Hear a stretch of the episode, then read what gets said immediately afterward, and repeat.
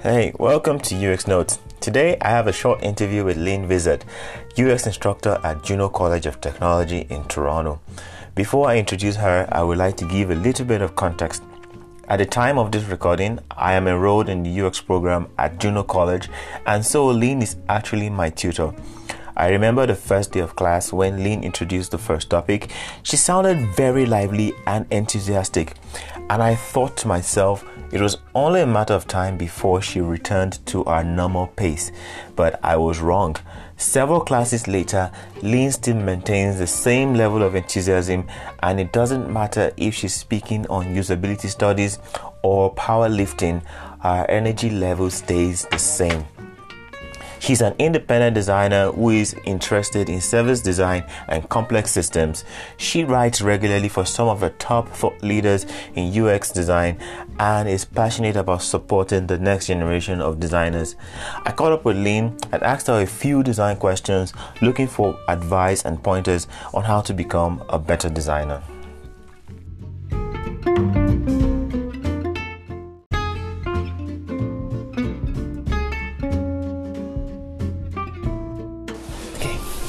So, hi, Lynn. Hi. Welcome to the show. Thanks for having me. Yeah, welcome. Um, so, we'll dive straight into the questions, and um, I would like to ask you um, how did you get into design? Like, Yeah, so I was always really interested in both art and science. okay. And the long story short, I thought that design would be a good way to combine both of these interests. So something that had a creative element, Yeah. but also a more rigorous or applied element, not just pure creativity or fine art. And that was how I ended up choosing design. Huh, interesting. And um, so, in terms of, okay, I know you went to like a design school. That's right, yeah. And but in terms of like personal development, like what are the things that you did to like put yourself up there in terms of becoming a UX designer, as it were? Yeah, I mean, for sure, um, my undergrad degree was in industrial design, so that was a really good grounding in, you know, design education, kind of understanding the history of, of product design um, and design process and approach. Okay. So really, when I graduated and came out into, you know, out into the workforce and was starting to um, work more in digital and UX, a lot of it was about learning as much as I could, you know, through reading, through books, meetups, online. Uh, I also was really fortunate to have a really great mentor at one of my first jobs who really took me under his wing, Jason at Sao Bento, and he really took me under his wing and helped to to really give me those first steps in UX and digital design. So a combination of things, but a lot of self-study, constant curiosity, trying things, and just really trying to apply everything I'd learned, but now in this digital and UX context. Uh, okay, that's great to hear. And um, so I will jump to this question. Yeah, go so, for it. Because I seem to hear about it a lot, and they call it like the imposter syndrome, Mm-hmm. where um, designers are feeling like they're being dubious with the way they describe themselves and in relation to maybe the jobs that they're applying for. Did you ever face this as a young designer, and how did you overcome it? Yeah, a hundred percent. I mean, I think it's something I also still face. You know, I think it's a long, a long journey in terms of feeling confident and like you're doing a good job and all of these things. But Yeah. uh, certainly for me, starting out was really difficult. Um, I graduated in Ireland after design school in Dublin into a very bad recession. Had a very, very hard time finding any relevant work. Actually, took a job at a call center because I needed to earn money and you know like sort of couldn't find any directly design related work to do. And so in terms of overcoming it, I think that really it was perseverance. I mean, I remember a time I tell people this story. I remember a specific conversation actually with someone where I said, "I just don't think I'm going to get to be a designer. I don't think I'm going to get to do this as a career or as a job." Yeah. And they were like, "Well, why not? You know, you're you're talented. Like you have a good education. Like of course. Yeah. Um, it's just a matter of time." But there was a time when it felt so out of reach. And so I think the thing that really helped was just persevering. You know, apply, apply, apply. It's like the quantity, quantity game. Yeah. It, it's finding that first opportunity. It's finding the the opportunity where someone gives you a chance. That's really the hardest thing to get your foot in the door. Sure. Um, and so I think the perseverance piece is just what I think I, I always say to people just keep going, right? Mm. But that can be tough. Okay.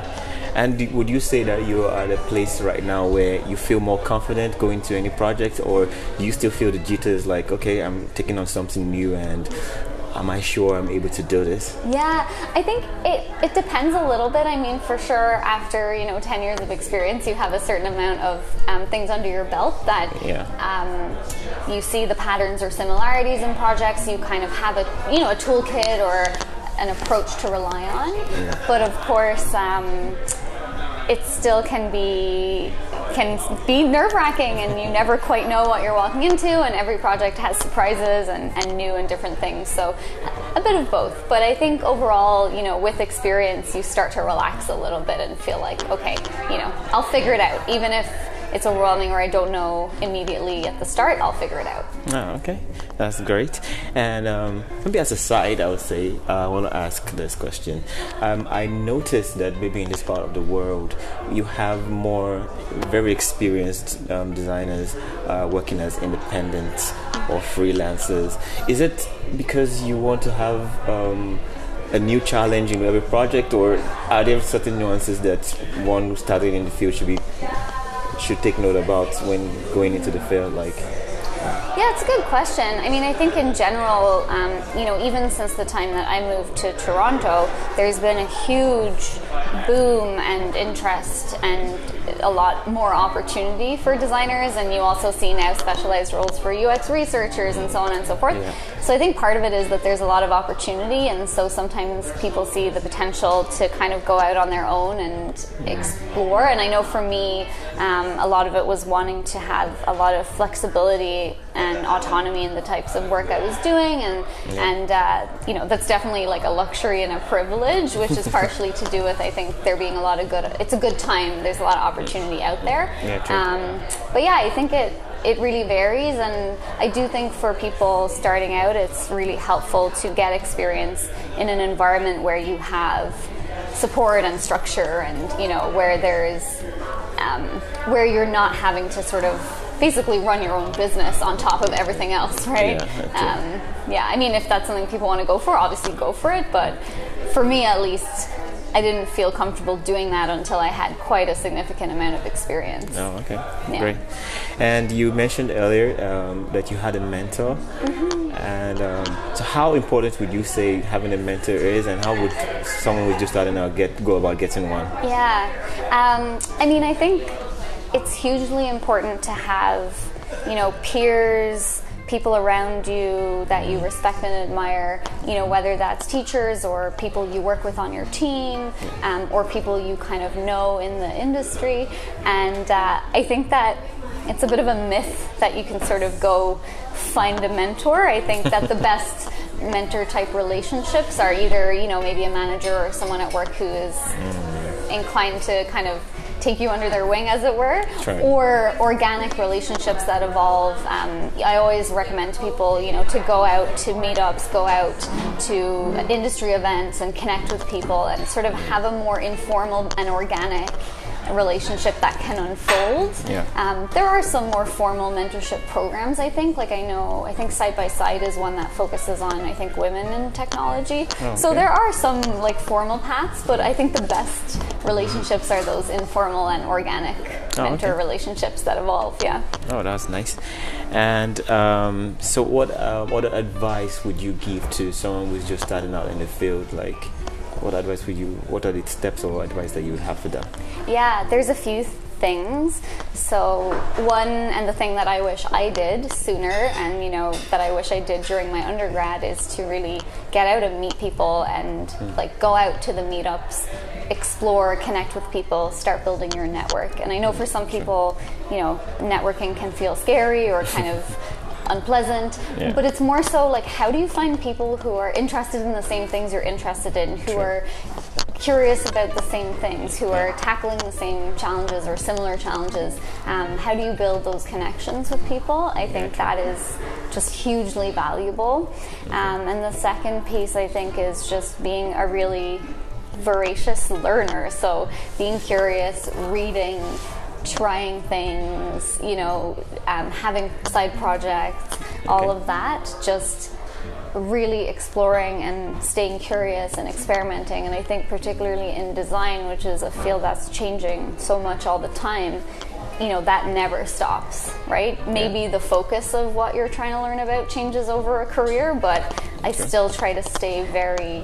Um, have that very open and kind of learning mindset in everything that I'm doing. I think that curiosity makes a really good designer. Okay.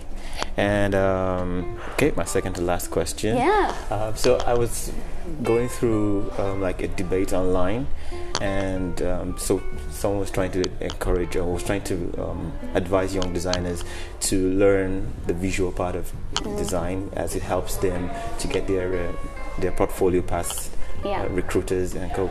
And um, some other people feel like it's not necessary to. Mm if you are not going to be a visual designer, if you're not going to be working in UI, then it's not necessary. You should work more on your storytelling part. Mm. So, where do you stand in this divide? Uh, it's it's a really good question. I mean, I think that anyone who calls themselves a designer should at least have a very fundamental grasp of fundamental concepts around color and typography and layout. Um, you know, I, I think that it's actually a skill that is beneficial to anyone, mm-hmm. you know, to sure. be able to make decent looking reports and presentations and yeah. and I'm not talking, you know, high design or super aesthetic, but just the basics. Okay. Um, and I think the flip side of it is that I agree, you know, for certain paths, um, it may not be a sort of core skill that you need to build to a very, very high level, like if you're going to be a UX researcher. But even yeah. then, maybe you want to be able to make good looking research reports yeah, in true. order to have your uh, yeah. research actually, you know, people pay attention to it and so on. So, you know, I think like where I kind of stand is that everyone should have some grasp of the basics, but whether you're going to become an excellent visual designer. I mean, I certainly don't count myself as an excellent visual designer, but I think you want to be good enough that yeah, you, you have a basic skill set. Because okay. I think it will serve you really, really well in many, many different ways. Yeah. And it's something I frequently wish I was better at. it's not my focus, it's not my craft. Yeah. Um, but I do often wish, like, oh, I wish I was like really, really skilled at this. okay thanks for your your input. And um, my last question, which is what I, will, I ask everyone on this show, is um, in the last 20 years, what do you think has been the most defining moment? It might be a product or an app in design. Oh my god, that is a hard question. um,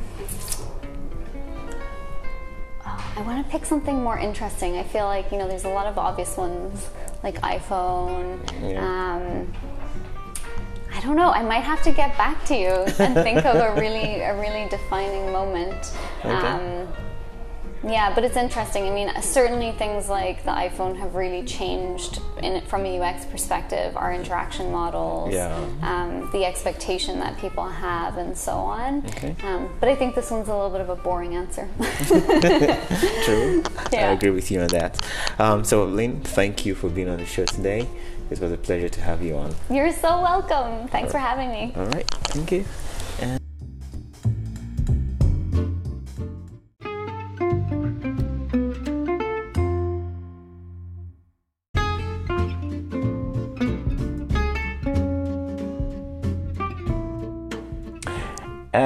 That, we come to the end of this episode. It was interesting having this chat with Lynn.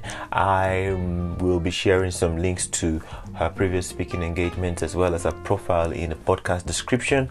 And I'm hoping that in the not too distant future, I would have a second interview with Lynn to talk about service design, which is a topic I'm interested in and which is a field in which she has a lot of expertise.